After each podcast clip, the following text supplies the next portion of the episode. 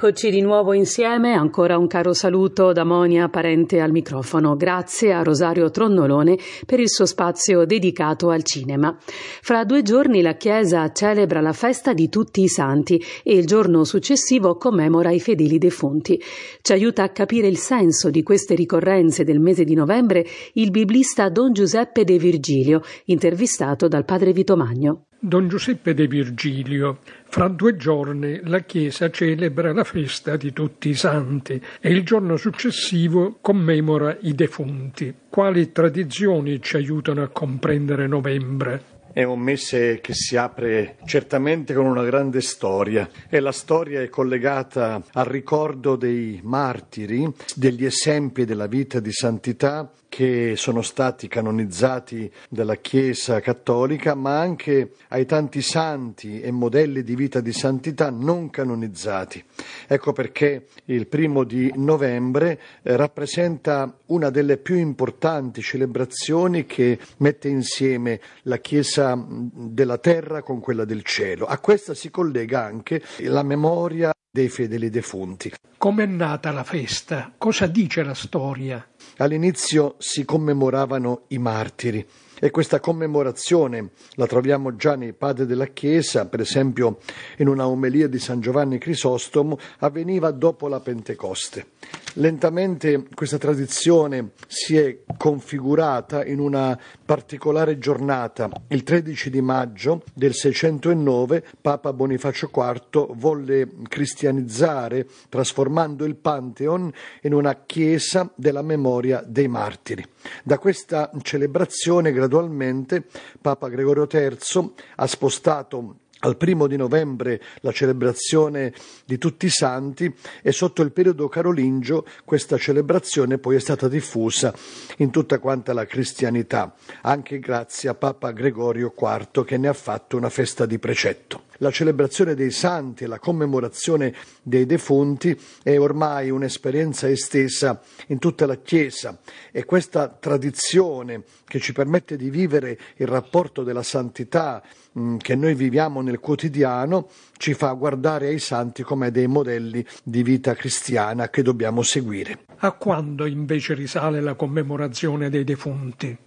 Risale alla tradizione bizantina del suffragio per i defunti, mentre in Occidente Santo Ditone di Cluny nel 998 ha stabilito in qualche modo la memoria e la celebrazione di tutti quanti i defunti. E noi sappiamo che la fede ci porta a guardare nel mistero della morte e della risurrezione, la fede pasquale, a guardare il nostro futuro. In tutte le tradizioni occidentali e orientali il culto dei defunti diventa la memoria della vita, quindi la, portare dei fiori freschi, illuminare con delle candele i loculi, addirittura celebrare delle veglie in molti paesi, portare dei cibi, condividere la vita, perché si pensi appunto che il defunto che la condizione della persona morta non rimane soltanto nel passato, ma continua ad essere presente oggi nella nostra vita e nella vita della gente che guarda con speranza al futuro. Il primo novembre è anche la giornata della santificazione universale. Cosa può dirci al riguardo?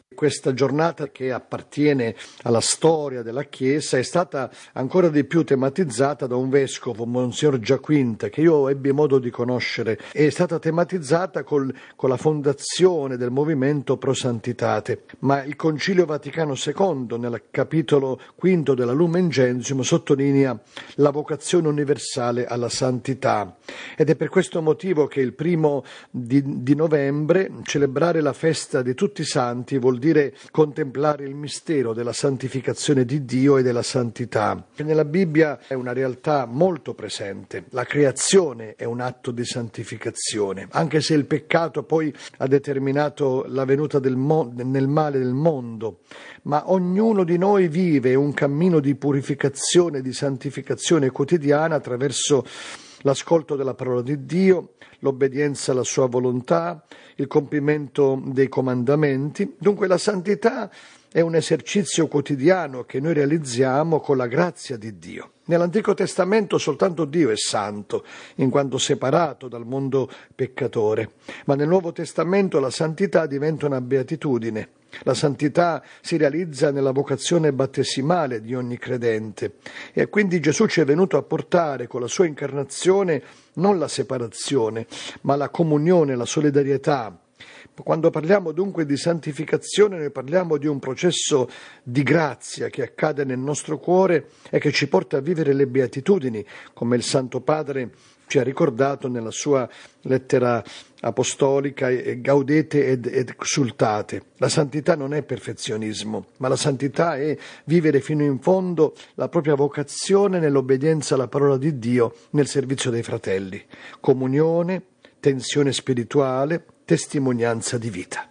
Insomma, alla santità siamo chiamati tutti. Ma qual è il ruolo dei defunti nella religione cristiana? Pregano per noi e anche, allo stesso modo noi mm, possiamo mm, pregare per loro e la loro purificazione, perché sappiamo che la comunione dei santi nella quale noi ci ritroviamo è un po' il punto di arrivo del nostro cammino. La vita è come un esodo.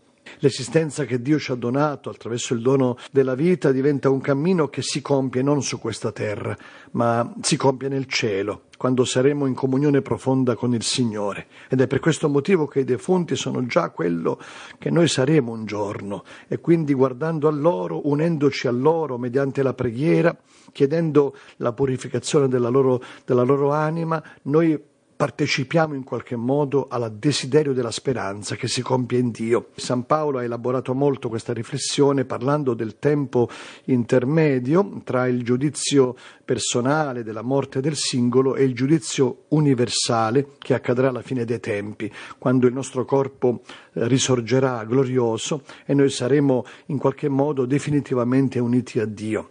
E allora in questo senso i defunti in questo tempo intermedio hanno un ruolo importante di mediazione, di, comun- di comunione, di sostegno e noi possiamo comunicare con i defunti e pregare per loro, sostenerli in questo tempo che ci resta verso il compimento del giudizio finale. Il ricordo dei defunti cosa diventa allora per noi? diventa per noi un motivo per esercitare la speranza. Certo, c'è anche la dimensione della nostalgia, della assenza fisica, ma allo stesso tempo la fede cristiana ci dice che nella speranza noi li rincontreremo e vivremo la comunione profonda con loro, realizzando il progetto di Dio che è l'amore eterno. Ma come vivere la speranza in un tempo così provato dalle difficoltà? Abbiamo visto in questi ultimi anni, a causa anche della pandemia, distacchi molto dolorosi, momenti di disperazione, situazioni ancora oggi nel mondo che segnano sofferenze enormi. Allora celebrare la solennità dei santi e ricordare i nostri defunti vuol dire unirci alla speranza che non finisce la vita soltanto con la morte terrena, ma che continua. E noi abbiamo questo desiderio di vivere attraverso la preghiera, la comunione fraterna, l'incontro tra di noi, e ritrovarci in ascolto della parola e comunicare nei sacramenti, in particolare con l'Eucaristia. Sappiamo che questo è il vincolo migliore che ci unisce ai nostri cari che sono in cielo. Don Giuseppe De Virgilio, alla luce di quanto ci siamo detti, allora è un controsenso la celebrazione di domani sera di Halloween che si fa in varie parti del mondo, in, America soprattutto, che nel XX secolo ha assunto forme macabre e commerciali. Non entro nel merito diciamo, dell'analisi antropologica e sociologica di questi di questi riti diciamo, e di queste commemorazioni che hanno delle caratteristiche eh, chiaramente commerciali. Però ri- ricordo che celebrare Halloween non è un segno di speranza, molte volte è soltanto un tornare a esorcizzare il mistero della morte e in qualche modo a incutere quel timore Mm, che rimane però ancora un mistero se non riusciamo a dare un senso profondo alla morte e alla vita eterna e questo lo si fa soltanto mediante la fede, l'ascolto della parola e la comunione profonda con Dio e con i fratelli. Per chiudere una domanda personale, ha mai incontrato un santo nella sua vita? La santità canonizzata dalla Chiesa in questi ultimi anni, specialmente due figure. Ho avuto modo, quando ero molto giovane, di incontrare Madre Teresa di Calcutta, oggi Santa Teresa di Calcutta, nel Giubileo dell'83 a Roma, proprio durante la riflessione della Via Crucis del Venerdì Santo. La ricordo ancora adesso, questa donna che mi ha testimoniato veramente con la sua presenza l'amore e l'essenziale e ho incontrato diverse volte San Giovanni Paolo II e queste due figure ancora adesso nel mio cuore diventano come una memoria profonda di cosa vuol dire vivere fino in fondo la santità, ciascuna con le sue caratteristiche e con le sue peculiarità. Forse eh, sono due testimonianze che hanno segnato profondamente anche la mia vita di prete, di professore, di servo della comunità.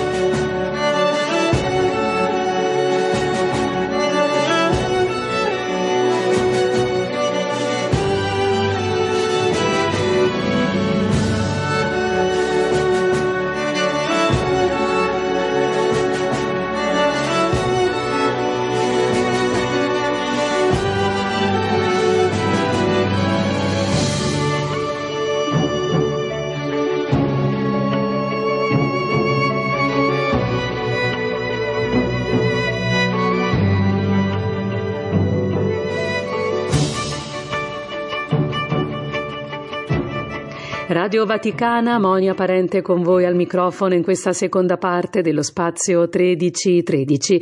Come ogni sabato intorno a quest'ora è il momento di ascoltare Don Fabio Rosini che ci propone il suo commento al Vangelo domenicale. Domani sarà la trentunesima domenica del tempo ordinario. Ascoltiamo Don Fabio. Trentunesima domenica del tempo ordinario. Ascoltiamo la proclamazione del primo e il più grande di tutti i comandamenti Vediamo un pochino come accade questo dialogo fra Gesù e questo scriba. Dobbiamo sapere che mh, questo testo si colloca all'interno di una serie di polemiche. Questo è il capitolo dodicesimo del Vangelo di Marco, è l'ultimo capitolo della vita pubblica di Gesù. Ciò che seguirà sarà un fattarello piccolo ma di una grande importanza, il momento dell'obolo della vedova, poi Gesù partirà per un grande discorso sulla fine di Gerusalemme, sulla fine del tempo, sulla fine delle cose, che è il capitolo tredicesimo, e quindi inizierà il racconto della passione con il capitolo quattordicesimo. In questo testo noi abbiamo una delle diatribe dove Gesù si scontra con sadducei, farisei, scribi vari. Infatti Mm, terminerà dicendo guardatevi dagli scribi che amano passeggiare in lunghe vesti, avere i primi seggi, divorano le case delle vedove e pregano a lungo per farsi vedere, riceveranno una condanna più severa. Ecco, questo sarà l'esito di queste diatribe. Ma uno di questi dialoghi andrà bene. Uno di questi che lo mettono alla prova è proprio questo scriba che vediamo in questo testo della domenica trentunesima dell'anno B. Si avvicina a lui e gli domanda qual è il primo di tutti i comandamenti. È una prova, lo sta mettendo alla prova, ma è una prova classica.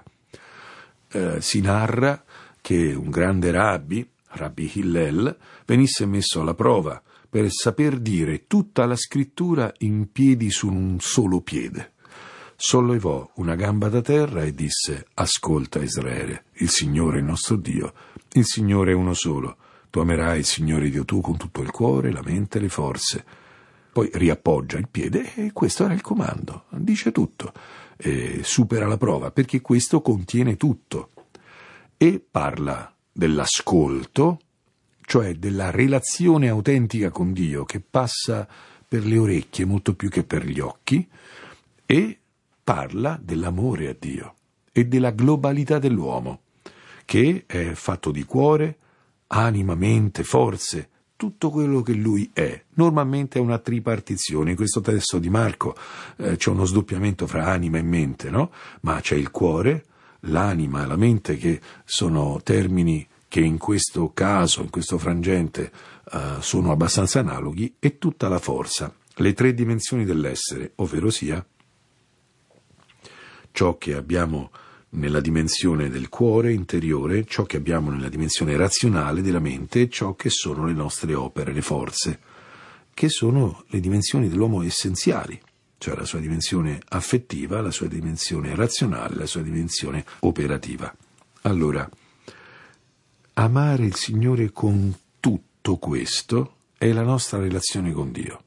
Parte dall'ascolto, parte dall'essere oggetto di una parola e quindi implica un rapporto che tocca tutto. Non è che si ascolta Dio capendolo e questo basti. Non è che si capisca Dio percependolo nel profondo e questo basti. Se tutto questo non si traduce in opere, in forze, in esercizio pratico, tutto questo è falso. Ma non è che io posso fare le opere senza comprendere e accogliere nel profondo ciò che sto facendo, perché posso anche fare atti che sono di per sé oggettivamente buoni, ma non essere coinvolto profondamente Così succede tante volte, anche in certi servizi che si possono fare. Allora c'è una globalità. Lo scriba interroga Gesù e Gesù volentieri risponde, cosa piuttosto rara, perché in genere Gesù è piuttosto difficile in queste diatribe, risponde a domande con le domande e mette molto in difficoltà i suoi interlocutori, invece questa volta accoglie la domanda perché è secca e semplice. Il primo è ascolta Israele, il Signore nostro Dio è l'unico Signore amerai il Signore tuo Dio con tutto il cuore, tutta l'anima, tutta la mente, tutta la forza. Ma Gesù aggiunge qualcosa che non gli è stato chiesto. Gli era stato chiesto di parlare del primo e lui aggiunge il secondo, e però dirà che è simile. Cioè? E il secondo è questo, amerai il prossimo tuo come te stesso, non c'è altro comandamento più grande di questi. Questo altro comandamento perché lo esplicita Gesù? Perché gli è stato chiesto qual è il primo di tutti i comandamenti. Bene, il primo non lo capisci se non capisci il secondo. Se ti dico solo il primo, tu potresti correre il rischio di prenderti eh, le due tavole dei dieci comandamenti e di tenertene solamente una. Tutta la seconda tavola, che riguarda la relazione con il prossimo, non la consideri. Possiamo pensare noi che esista una fede fatta solamente di devozione, di mm, rapporto verticale senza alcuna orizzontalità. Sì, succede molto spesso purtroppo, non è così infrequente. E possiamo anche pensare il contrario, come accennavamo già a riguardo della integrità dell'uomo, della integralità del rapporto con Dio, che si pratichi una fede solamente orizzontale, dove c'è solamente la prassi, e non c'è la relazione con Dio, dove si veda solamente l'emergenza immediata e non si veda l'invisibile e non si veda il profondo delle cose. Queste due dimensioni sono coessenziali e non si può fare una senza l'altra, perché di fatto per poter amare Dio dobbiamo amare il prossimo non si riuscirà mai ad amare Dio senza amare il prossimo. Se ami Dio e non ami il prossimo, tu non ami Dio. L'idea di avere una vita di orazione perfetta e un cuore pieno di rabbia verso qualcuno non funziona. L'idea di vivere in una comunità religiosa dove si fanno tutti gli atti di servizio al momento giusto e dove si fanno tutti gli atti liturgici al momento giusto, ma non parlare fra sorelle, non parlare fra fratelli e stare in una grande accredine reciproca, cosa non impossibile, è un obbrobrio, questo è un sacrilegio, è rendere vano tutto. Noi non possiamo scindere questi due comandi. Noi abbiamo ipotizzato l'idea settoriale di occuparci solamente di cose facili da fare. Spesso è molto più facile fare qualcosa per qualcuno che volergli bene. Fare qualcosa per qualcuno piuttosto che stare ad ascoltarlo o cedere a un suo argomento. Molto spesso voler bene a una persona vuol dire andare molto oltre l'atto di muovere le mani in suo favore, vuol dire anche accoglierla nel cuore, ascoltarla con la mente.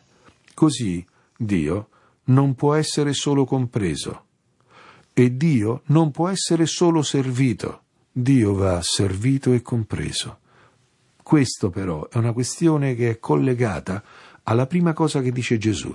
Ascolta Israele, il Signore nostro Dio è l'unico Signore. In ebraico Adonai Echad, Dio è uno. Dio è il primo, Dio è uno, Dio è unico, Dio è unità, Dio è integrità, Dio non è scissione, Dio non è confusione, Dio non è contraddizione. In lui non c'è disordine, dice San Paolo, ma in lui c'è ordine, in lui c'è armonia, in lui c'è l'armonia che noi abbiamo fra di noi, quando siamo sinergici, quando collaboriamo, quando siamo sinodali, come è ben dire di questi tempi. Quando noi camminiamo insieme, allora siamo secondo il Dio unico, perché camminiamo verso l'unione, non la conformità, non l'uniformità, l'unione dei diversi.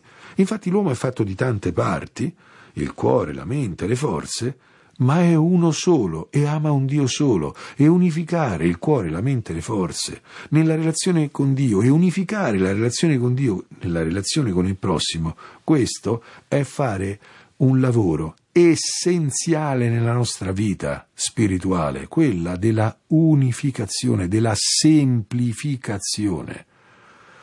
Ma Gesù dice una cosa a questo scriba, perché questo scriba dice hai detto bene maestro e sarà l'unico che gli dà ragione. Infatti questo è un dialogo morbido fra loro due, è l'unico delle diatribe che vediamo in questo capitolo dodicesimo di Marco, è l'unico dialogo morbido. Hai detto bene, secondo verità egli è unico, non vi è altri all'infuori di lui. Amarlo con tutto il cuore, l'intelligenza e la forza, amare il prossimo come se stessi, vale più di tutti gli olocausti e i sacrifici. Dice una cosa molto bella questo scriba. Gesù aggiunge un'ultima zampata. Non sei lontano dal regno di Dio. Non gli dice che è nel regno di Dio, che non è lontano c'è un passetto ulteriore da fare. Questa cosa, se non la fai, non entri nel regno di Dio. Puoi aver compreso tutto questo, ma c'è da entrare nel regno di Dio. Il regno di Dio è Cristo stesso. Queste cose non si fanno come una tecnica, si fanno come una cosa che non è lontana, una relazione. È il Signore che ci chiede di fidarci di Lui, che ci chiede di entrare nel suo regno, di lasciarci portare alla sua vita che è quella che descrive questo primo comando.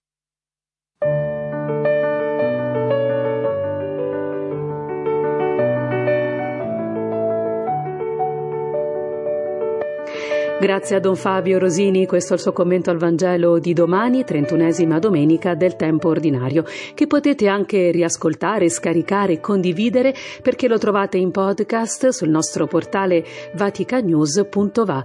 Da Monia Parente, buon proseguimento all'ascolto di Radio Vaticana e appuntamento come ogni sabato alle 14.35 per seguire insieme una nuova catechesi del ciclo che Don Fabio Rosini sta dedicando in queste settimane ai cinque sensi.